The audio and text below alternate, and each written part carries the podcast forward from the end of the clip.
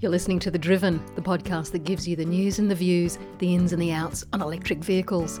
The Driven is presented by Giles Parkinson, the editor of Renew Economy and the Driven websites, and is brought to you by SolarEdge. SolarEdge lets you drive your electric vehicle on solar power with the world's first two in one EV charging solar inverter. Run your EV on sunshine with SolarEdge. Hello, and welcome to this latest episode of the Driven podcast. My name is Giles Parkinson. I'm the editor and founder of The Driven, and I'm also the editor of Renew Economy. So, on these podcasts, we've heard about electric cars, we've heard about electric trucks, we've heard about electric motorbikes, we've heard about electric um, rubbish makers and electric planes and what have you. Um, this time, we're going to solar cars, and uh, today uh, we're going to hear a story about the um, how to get across Australia in by by solar car with two of the people involved in the University of New South Wales team, which has been competing in the World Solar Challenge, which uh, did the 3,000 kilometre trek from Darwin to um, Adelaide. And um, it's my pleasure to um, welcome uh, Matthew Holohan. He's a final fourth year mechanical engineering student and uh, the project manager with SunSwift. Um, thanks for joining us, Matthew. No, thank you for having me here. And also to Jed uh, Cruickshank. He's a uh, first year engineering student who actually drove um, Violet um, across the finishing line in Adelaide. Is that right, Jed? Uh, that's correct, yeah. Well, thanks very much for joining us, um, Jed. Um, well, now let's start with you, Matthew. Actually, you're the project manager. How, how, how did you get involved in this uh, in in this thing? Yeah, so basically, um, when I first started university, I saw the project during an open day, um, and it caught my attention. Um, and ever since then, I've really been involved with the project. Um, I didn't start off as a project manager. Um, I started just designing the the battery structures for Violet. Um, then one thing led to another, and ended up uh, le- leading the group, which has uh, been a great honor and a great privilege. It's fantastic. And, and you're actually leading a team of about 23 people, I understand. Yeah, yeah. So we're all undergraduate students, um, which does, and we're all volunteers, which does give a very um unique uh, management challenges. Um, but but it's been really fun, and everyone really enjoys it. Um, at the end of my the day, at the end of the day, sorry, my role is really just to uh give everyone in the team the tools they need to succeed. Um, so I'm not really a, a manager in the traditional sense. I sort of just facilitate what they need and make sure they have what they need to get the job done. Really. I like the description of 23 undergraduates being a unique management challenge, but um, anyway, the um, the um, now, now, the the car is called Violet, and last year, before we get onto the World Solar Challenge this time, last year I think it won a record as becoming the most efficient car in the world because it managed to um, travel uh, on average 100 kilometers at a rate of just like th- just over three kilowatt hours per 100 kilometers. Is that right? Um, that is correct. Uh, technically, the record is the most efficient electric car to cross Australia from Perth to Sydney. Um, I don't know if we're the most efficient car in the world, but I wouldn't be surprised given um, how little energy we use. Uh, to put it in perspective, I think a Tesla car uses about uh, 20 kilowatt hours per 100 kilometers. So uh, we're definitely uh, on the low end of the spectrum. And how does it do this? Because it's a funny. Well, we'll put a picture up um, with with the podcast of the car. So, this is a car that actually sits in the cruiser class of the World Solar Challenge. So you actually got to have two people in it. You're not actually just trying to cram the smallest person in the group into the tiniest space with the lightest car. You actually sort of um, thinking about this solar car as a form of transport, which could be, you know, credible sometime in the future. Yeah, like the basic goal is to carry as many people um, as comfortably as possible um, across the country. And so it is also not just about cramming, like you said, cramming people into the car. It's also how many people you can carry and that those people are comfortable. Um, and that was sort of the goal with Violet was making you know a car that people would actually want to drive and is actually comfortable and practical and easy to use. Um, Mm. And the way it sort of achieves that efficiency is it's just a lot lighter than a normal car, and it's only about 500 kilos, which is about half to you know a third of a, a normal car, um, and has a very low rolling resistance as well, and very very good uh, aerodynamic efficiency as well. Jed, you've actually been driving this car. Um, tell me, um, I think you crossed the finishing line. Um, for um, did you drive it a long way from Darwin to Adelaide, or the whole way, or just part of the way? Yeah, so um, we had two primary drivers for the trip, and then two backup drivers as well. And we did actually get at various stages all four drivers in the car. Um, but uh, every day in the trip, I did have at least one stint um, in the car, usually between two and four hours, um, much longer than that, and you start to get um, pretty fatigued. Um, and then, yeah, as you say, I was um, fortunate enough to be uh, driving across the finish line as well. Fantastic. So, so what's it like? Give us some insight into what it's like to drive a um, solar car. Is it any different from driving another electric car? Is it any different from um, driving any other car? Uh, well, I actually can't compare it to uh, another electric car, as I've never driven another electric car. Um, but it's definitely nothing like driving a, driving a conventional road car. Um, because we uh, have built a really light car, it doesn't have power steering. Uh, it's just a direct rack and pinion system. Um, and that means that you have to work quite hard to keep the car going in a straight line at speed. Uh, it takes um, constant small adjustments, adjustments to um, keep the car going straight. Um, and also, the car gets blown around a lot by wind because it's so light. So, when we have road trains coming in the other direction, um, you tend to get the car moving around a lot in the lane. Uh, and also, if you have any crosswind, then you put a lot of energy into um, keeping the car on the road and keeping the lane position of the car as it wanders in the crosswind. Indeed. I think during the World Solar Challenge, two of the other competitors actually got blown off, um, blown off course by the wind. Um, I think one of them might have flipped, and um, I think two of them had to retire at least, um, at least temporarily, and I think maybe at least one of them permanently. Did you, uh, did you come across any such gusts that made you feel fear for the safety of the car? Um, I was pretty confident in the the construction of the car. Um, you know that allows me to uh, really keep on the road. Most of the cars that drove off due to wind were Challenger class, so they're a lot lighter and even more susceptible to wind than we are. Um, there was one road train that went past us pretty quickly, and uh, it had a, a string of caravans traveling behind it. And when you go past a road train, the initial shockwave pushes you away towards the um, left hand side of the road, um, and then once it's gone past you, um, the vacuum behind it sucks you in towards the center of the road. And if there's cars traveling behind the road train, it tends to suck you in towards the oncoming traffic. So that's uh, a little scary. But oh, um, oh dear, yes. Yeah. So, so when, when you're driving this um, car, because um, part of this idea is efficiency and trying to get the maximum diff, um, distance, I suppose, um, during the day with your charge. Now, you're allowed to charge up at night to a certain extent, and then you're kind of relying on recharging through the day with the solar cells. So, tell me how you're thinking about this as you're driving along. Um, I don't have to do too much of that thought driving the solar car. My main job is to um, focus on Keep the on positioning the of the car. Yeah, but we do have um, the rest of the fleet. Uh, the car directly behind the solar car is our chase car, um, and they they're working constantly on strategy. They have telemetry running from the car, um, so they're looking at all of the vitals, and they're constantly working out how much energy we're using, how much energy we're making, um, how far we have to get based on the time limits, how much energy we can get when we get there, and using all of that information to calculate a speed that we're going to set uh, so that we can be as fast and efficient as possible. And it's your job then to actually sort of control that speed and do whatever it is that they're requesting you to do. Yes, exactly. Okay, and um, I mean, I guess um, it's. Um, I presume it's a bit like other electric cars in the sense that I mean, if it's battery driven, then it's just basically going to have an accelerator and a brake, and um, I guess you get. I don't know how much torque you would get, but you'd probably get instant torque because it is a battery. Is that is, is that the sense? Uh, well, being a solar car um, and the way our motors are designed, it has very, very little energy draw once it's up to speed. Um, the disadvantage of that is that the motor wiring configuration gives us very little instantaneous torque.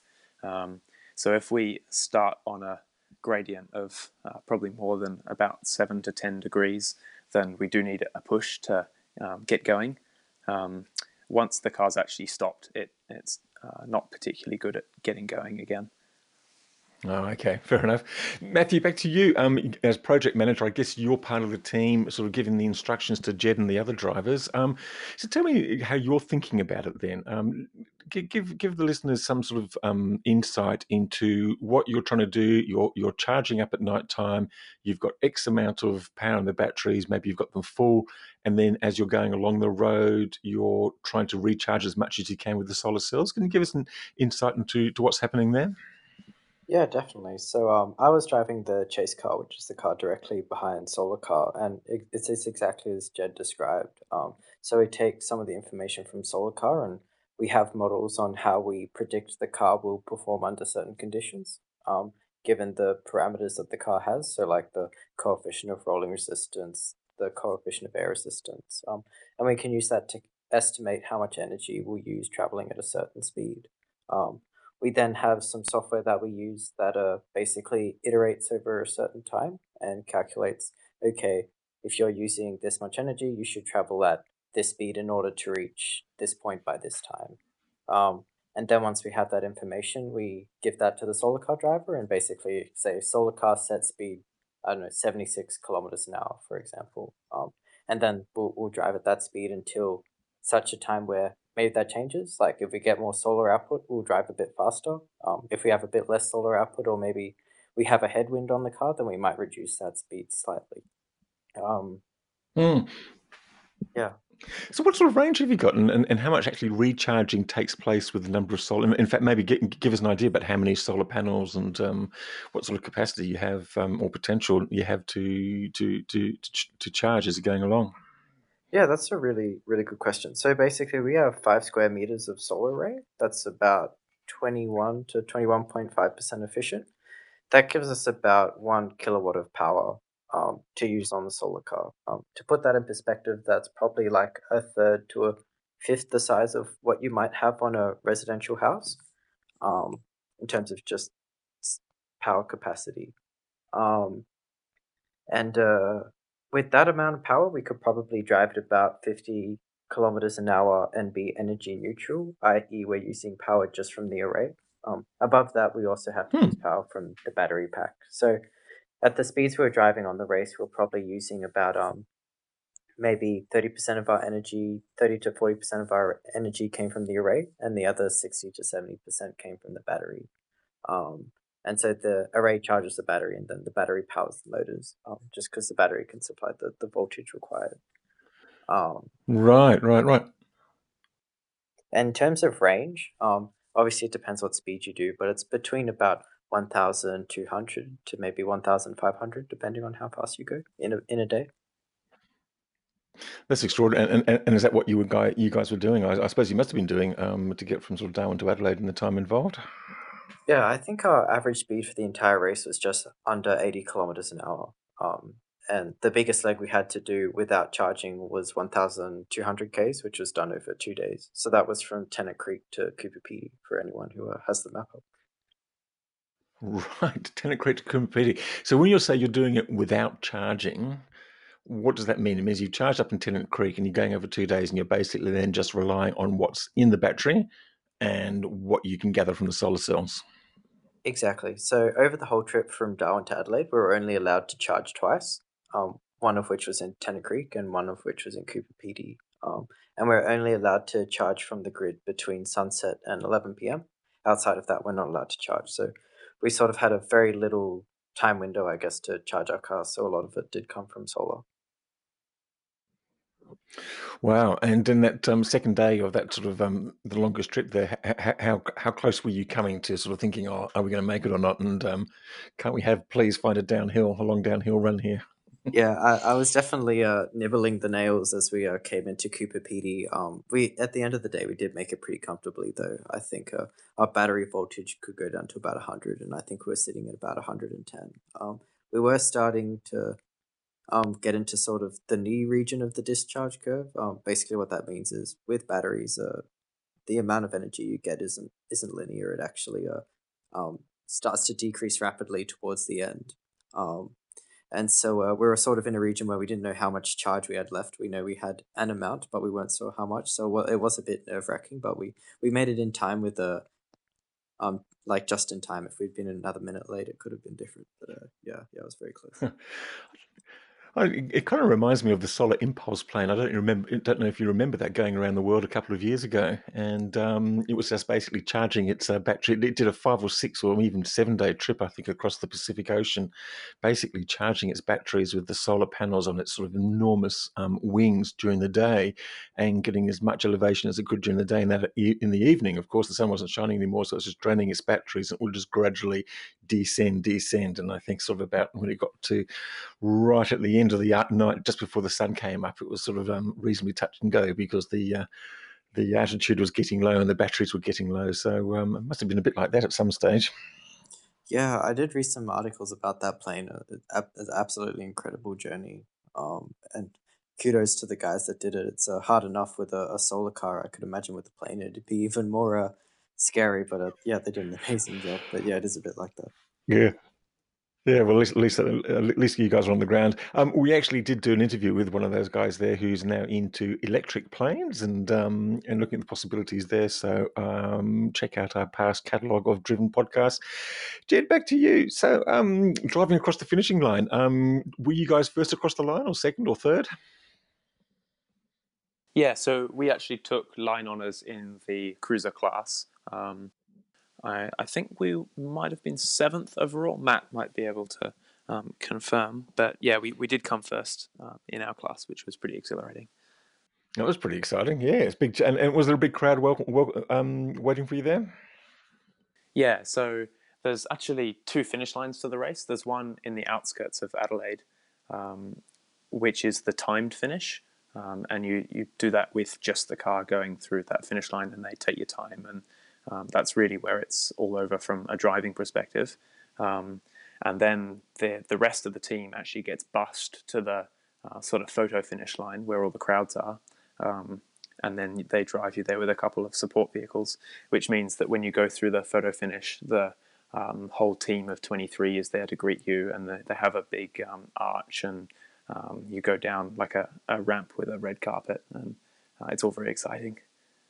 Oh, very good. Excellent. Um, but that's not the final um, judging, is it? Because it's not just um, first across the line. I think there's also, particularly in the cruiser class, because they're looking at um, um, a whole bunch of other different categories. I can't remember quite whether it's aesthetics, but it's about comfort and inside the car. Can you go through some of the categories and, and how you guys did there? Yeah, so um, I think it's 50, the scoring is 50 50 on your efficiency score, which is based on how much energy you use throughout the race and then the other half is this practicality judging. Uh, and effectively, you present your car to a panel of judges, uh, and then they judge your car on a, a series of categories. Um, I don't remember all of them, but um, a couple of them were uh, like practicality, um, the desirability of the car, and the aesthetics of the externals and internals. Um, so you do a three minute presentation and talk about some of the benefits of your car for those categories and then all the judges come and get up and they walk around and they go and sit in your car and um, you know look at how much leg room you have and how much boot space there is and how comfortable your car is to sit in. Mm. Just what what have you learned then from this experience, Jed? Uh, I've I've developed a wealth of skills um, from uh, you know the whole experience there's been over the past year uh, working with the team. There's been um, a series of um, practical and engineering skills that I've learnt. Um, there's been some really good logistical skills that I've learnt from actually doing the race, uh, and then um, yeah, watching watching Matt, I've learnt. I feel, I'd like to think that I've picked up some um, good leadership things as well. So it's definitely been a, a really positive learning experience for me. and Matthew, apart from um, managing 23 undergraduates, what have you learnt, and maybe more specifically about the technology? Um, I think the key thing I learned from SunSwift was uh, that failure is okay.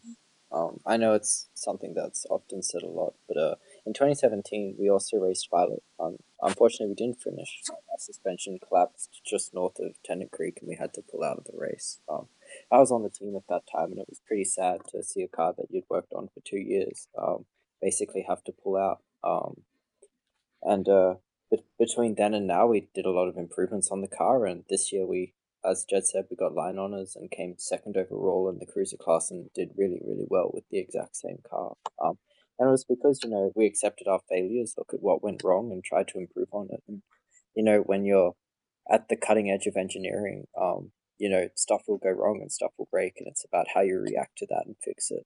Um, and I think that was a mm. really key skill I learned. Um, and uh, yeah. So, so where does this take us? Um, this technology. Um, we, we've we've heard a few um, we've had a few stories about solar cars um, in Europe. You know, which add you know incremental amounts of um, kilometers to um, to range. What do you think the big learnings out of this car is? Is it that the fact that we can actually drive with with solar, or is it about efficiencies gained in other technologies? You know, be it um, battery management and aerodynamics, or is it a bit of all of the above? A bit of all of the above, but definitely biased towards efficiency. I, I think at the end of the day, in terms of pure economic sense, it doesn't really make sense to put solar panels on cars. The the surface area just isn't there for the amount of power you get out. Um, what would be better is to have a charging stations um, more at more regular intervals that use renewable energy to charge electric cars. Um, and uh, I think what we can take away from solar cars is just the raw efficiency that they give and taking some of that technology and putting it into today's mm-hmm. electric cars to basically just reduce the amount of overall energy that the transport system needs really um, i guess that's my mm. most realistic and pragmatic view i think i think uh, solar cars will serve to be the uh, the formula one equivalent of electric cars um, sort of you probably won't see a solar car driving down your your street anytime soon. Um, but the technologies that they use, you might see in everyday cars. Oh, that's a really interesting perspective.